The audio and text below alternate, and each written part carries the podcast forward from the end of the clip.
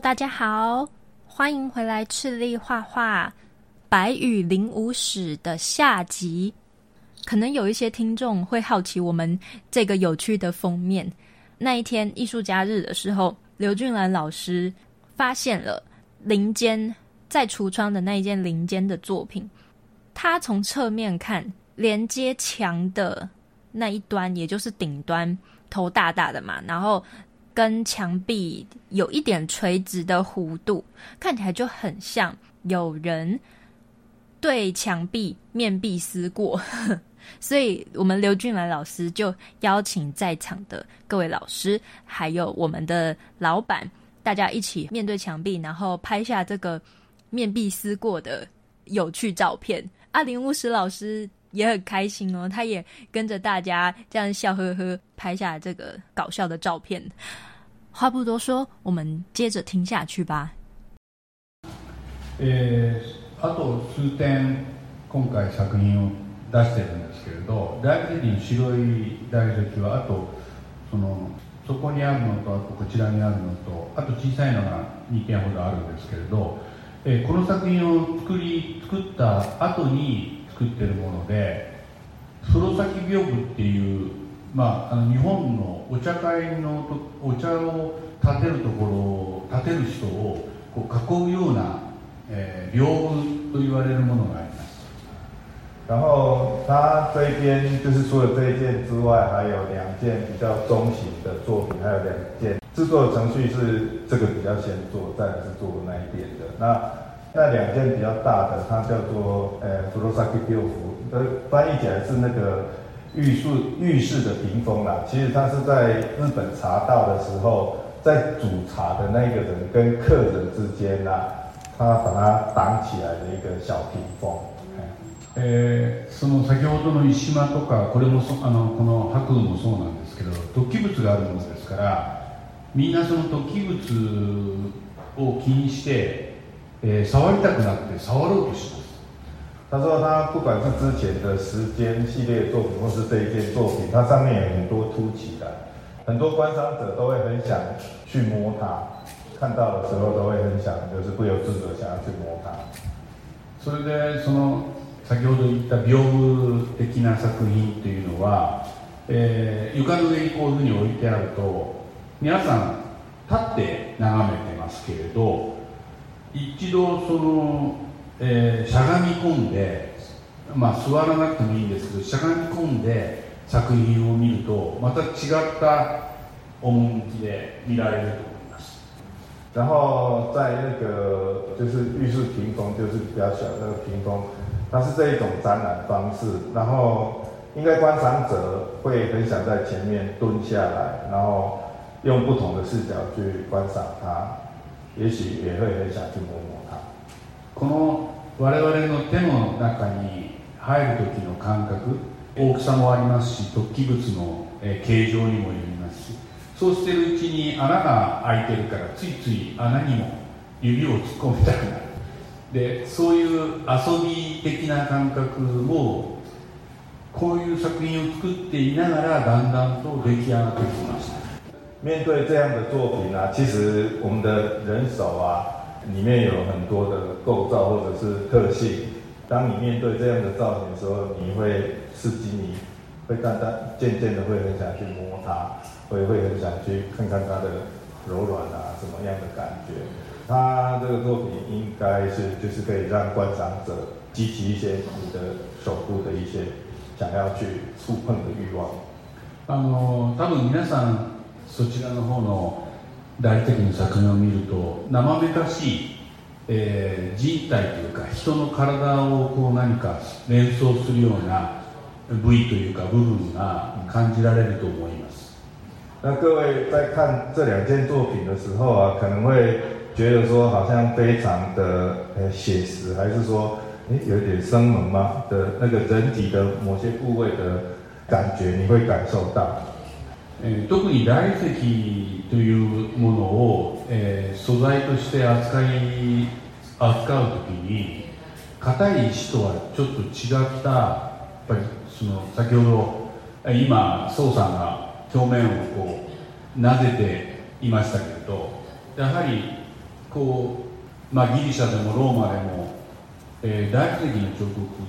人体の彫刻で、えー、考えた時にやっぱりどこか人をこう連想させるようなものがあるんじゃないかと思う時があります。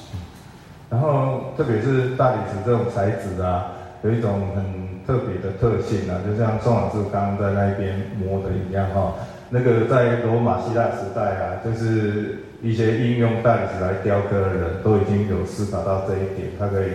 呃展现比较接近人体皮肤哎人体的质感的 一个素材。最近の作品は、えその彫刻の原理的なものを作ろうとするよりはどちらかというと現象というか、えー、情景とかそういうものを作りたいなというふうに考えています、然后最近他的雕刻啊想要表现雕塑的原理还不如说想要表现的是雕塑的情境或者是雕塑的质感あとその,、えー、その壁の向こう側に黒い大理石がありますね。あれは実はその、えー、皆さんご存知だと思うんですけどイサム・ノグチっていう、えー、有名な彫刻家がいたんですけれど彼が石のテーブルを作っててその作品を昔見たことがあります。他说、えー、外面那一件黑色的那个像桌子的那一件作品啊其实他是受到有一个很有名的雕塑家叫做野口勇伊萨姆诺夫基，他以前有做过一件桌子的作品，然后他实际有看过，他是受到那一件作品的影响，然后才做这件作品的。えー、私もなんかいつかイサム・ノグチに負けないようなテーブルを作りたいと思ってあれを作りました。他也想说，什么时候我要做一张不要输给野口勇的桌子，所以他就做了这件作品。えー、ただ、そのイサム・ノグチとどうこうっていうのは、まあ、最初の出発点ではあるんですけれど、あの作品はどちらかというと山並みを作っています。本来は1枚の大きな、えー、大理石で作るべきだったんですけど、作ってる間に、これは重くて、大変だっていうことで3分割して3列にしたんです。当然刚刚开头有讲一些跟李松木的古籍之间的关系啦可是他刚开始做的时候其实是一整块但是太厚太重了哦后来把它分成三块其实那是要做那个山峰啊就是要做以山为印象来做创作然后把它分成三块来创作。え先ほどえー、皆さんとあのテーブルの上でコーヒーをいただきました。はい。那因为有最开始有想到说他是要当桌子的这个想法，所以我们刚刚就到那一边把它当做桌子，也喝了咖啡，哎，有享用到那一件那一张桌子。あの作品の、えー、裏側も見る機会があったら見てい。ただきたい。んですけど手を下にこうくぐらせてなんか突起物があるなって思って楽しんでもらえるといいかなと思います然后那一件桌子啊，其实如果你有机会可以看一下它的底部啊，其实你的手也可以伸进去摸一些凸起物。他希望就是观赏者可以去享受那一件作品另一面的一个风景。で最後にあの、えちっちゃな作品があります。あのちっちゃな作品はセミなんです皆さんセミ分かりますよね？セミを、まあ、僕なりに解釈して作ってる作品なんですけれど、えー、セミをそのまま誰が見てもセミのように掘るんではなくて、えー、石によってセミを作るということはどういうことかということを考えながら作った作品然后最后要跟大家介绍是那两件叫做铲的作品啊，然后其实他要做的铲啊，并不是说要做出来让你看到就是铲的形状，而是说我用石头来做铲，应该做出是什么样的铲啊？用这个想法我做出来是铲的作品。え私の日本の、え自分のスタジオは山の中にあるんですけれど、夏になると朝から夕方暗くなるまでセミがそれも朝はニーニーゼミっていうんですけどそれからアブラゼミに変わって日暮らしに変わるっていうようないろんなセミが一日中鳴いてます那老师的工作是在山上，然后从早到晚都有不同的蝉在在叫，然后早上叫妮妮这里，然后中午叫阿布拉这里，应该是有有蝉，然后晚傍晚又是不同的蝉，所以从早到晚都有不同的蝉在那一边鸣叫。そんな環境の中で制作をしている時にセミをやっぱり作りたいなと思って。でそのセミの持ってる、えーいろんなメタファーというかものがなんかやっぱり彫刻になりやすいんじゃないかなと思う。形状ではなくて。他在这种环境里面创作啊，当然会想到说，是不是可以用蝉啊来作为题材来创作？那蝉是一个呃有故事、有有情境的一个生物嘛，所以他自然而然就哎把它拿来当做一个创作的题材。セミは何年も地中の中に幼虫としているんででその後土から出てセミになってほんの数日数週間数週間もいないな本当に短い一生があその外へ出てから泣きまくって、えーオスは泣きまくりそのなんていうかなある種の泣いたりえー抗議したりとかっていうそういう快楽が集集中してるとか集約されてるっていうなんかその感覚っていうのが時間とかいろんなものをこう想起させてテーマとしては面白いなと思いました。然后蝉这种生物啊，它在地底下潜伏了好多年的时间之后，然后从地底出来，就是只有数天的时间。然后他在这一段期间，就是来拼命的叫，然后交尾，然后繁衍后代，然后就走了。他觉得这样的生命啊，他让他感到时间，然后感受到生物学什么种种的文学的，甚甚至于他就觉得这里面有很多他觉得很丰富的那个故事性，可以让他作为一个创作的一个思考的题材。今回の展覧会はこの水平とから垂直に立っているものの、地面とか、えーその地とかそういう、まあ、背面とか壁とかと含含めてその後の作品や僕の、まあ、思いをいくつか、え表現している作品を一堂に今回展覧会であのこうやって皆さんに見てもらえたことは非常に嬉しく思っております。然后他这个的展览可以在这个垂直还有那个水平的空间里面啊，可以把可以把他这一些作品在这里做一个展出啊，然后给各位观赏，他自己真的是觉得非常高兴。えー長い間お付き合いいただきまして、嗯，ありがとうございました。然后谢谢各位的聆听，哎，谢谢各位。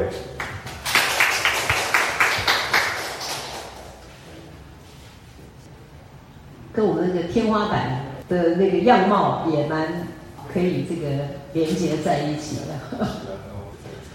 好，宋老师，哦，我们也要特别介绍我们这个台艺大，对台艺大的这个教授哈，宋喜德老师， 那他也是东京艺大毕业，博士班毕业哈。那哎，我们要特别介绍，大部分都认识。呀，没关系，但是我要您说说这个林务石老师的作品，好不好？来，我们热烈掌声来欢迎。好，那个呃，谢谢谢谢谢谢谢谢。其实是老师辈的哈，不应该不敢造次的哈。但是说一说的话，其实呃，我是觉得这一档，其实我刚刚在路上的时候有稍稍微想到说，以前跟林武林武史老师认识，后来到我回到台湾来，也陪过林武老师到别的画去逛过。这一档作品应该是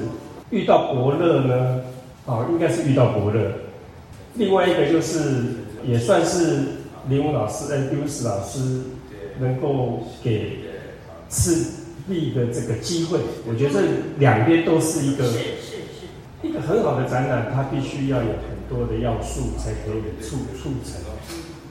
呃，这应该算是他在这边的第一档个展，但是呃，之前在台北艺博我也也看过他的作品，也是个展形式的哈，也是个展形式。这一档当然会比台北艺博那档更辛苦啊，因为台北艺博有太多的厂家去看啊，等到回到实体画廊来，可能藏家的那个可能性会降低很多。那真的很感谢这个赤壁这边有这个胆子哈，来测这种展览。那石雕其实现在石雕的这一个作品，在世界上已经是越来越少。好，我们知道欧美或者是做石雕的人越来越少，因为石雕我们刚刚讲了，刚刚跟李老师讲，但是四 K 啊，哦，在日文里面呢，这有有叫三 K 的工作是没有人做的，啊，一个就是很劳累的，啊，他们讲的 P Z，啊，然后一个就是很辛苦的。嗯很劳累的，然后还有很脏的，嗯，哦，还有很危险的，嗯，那另外一个就是很容易腰会不好，对，这这个这个在日本都是 K K 发音的，所以我们叫做四 K 这样，可辛苦了，但是他的作品，我觉得台湾以前没有是很可惜啊，因为我在我当学生的时候，林武士老师就是那一边的画廊或者是。很多策展人的宠儿啊，应该这么讲，就是在九零年代的时候，然后他也有很多的展览。其实这么年在那个时候他很年轻嘛，在大概是三四三十多年前吧，他很年轻，他很年轻的时候就已经受到很多市场画廊的重视。哦，就是说他提出了一个对石头的一个崭新的看法。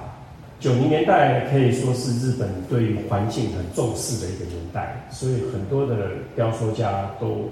往环往环境里面，公共艺术啦，或者是景观啦那个部分去发展。呃，在石雕的这个部分，走入环境的第一个人应该也是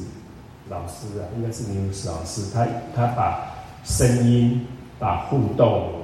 把这个环境场域带入石雕的表现领域里面去。这一点对于日本来说，其实是一个很重要的环节。也因为这样子，所以他也是少数日本的雕塑家可以在欧美畅行无阻的艺术家。就是综合很多的要素哈，就是说今天才能促成这个个展，其实是呃，我觉得很值得欣慰的事情，因为早就应该有了。好，那现在有点慢，那当然石雕的作品比较有困难度，它的。他的那个技术层次比较高，但是还是很恭喜赤壁能够办这场展览，那也也很恭喜老师可以跟赤壁配合这样子。好，谢谢大家。非常谢谢宋老师，对啊，非常谢谢宋老师。呃，跟林牧师老师接触应该是在台艺大袖珍雕塑展的时候，台艺大跟那个东京艺大因为结姐妹校，当时。赖老师就问我说：“有没有可能在我们画廊展出？”当时我说：“没问题啊，因为我本来就喜欢雕塑，所以呢，有这样的一个机会啊，又是我的母校，能够在我们画廊展出，也是我的荣幸。过去当然我们也做过不锈钢木修老师，还有木雕申锦荣老师，但是都没有大理石这么重，所以那个是我犹豫的。一直到去年的台北艺博。”这个有这样的一个机缘，我要把握，因为这个艺术家太难得了，只要哈来展出，一定会被看到。啊，后续呢，我们还会在台北艺博，我们也会呃把老师的作品在艺博展出，没有关系，我觉得好作品绝对会有人欣赏。那今天当然非常感谢啊，在场有很多艺术家啊，一些爱好艺术的朋友。好，来参加我们今天的艺术家日。再次的感谢林武石老师从日本特别来，然后今年九月三十号是他在东京艺大的退休展。如果大家有兴趣，我们可以组团，真的是非常棒的艺术家。谢谢，阿里阿多。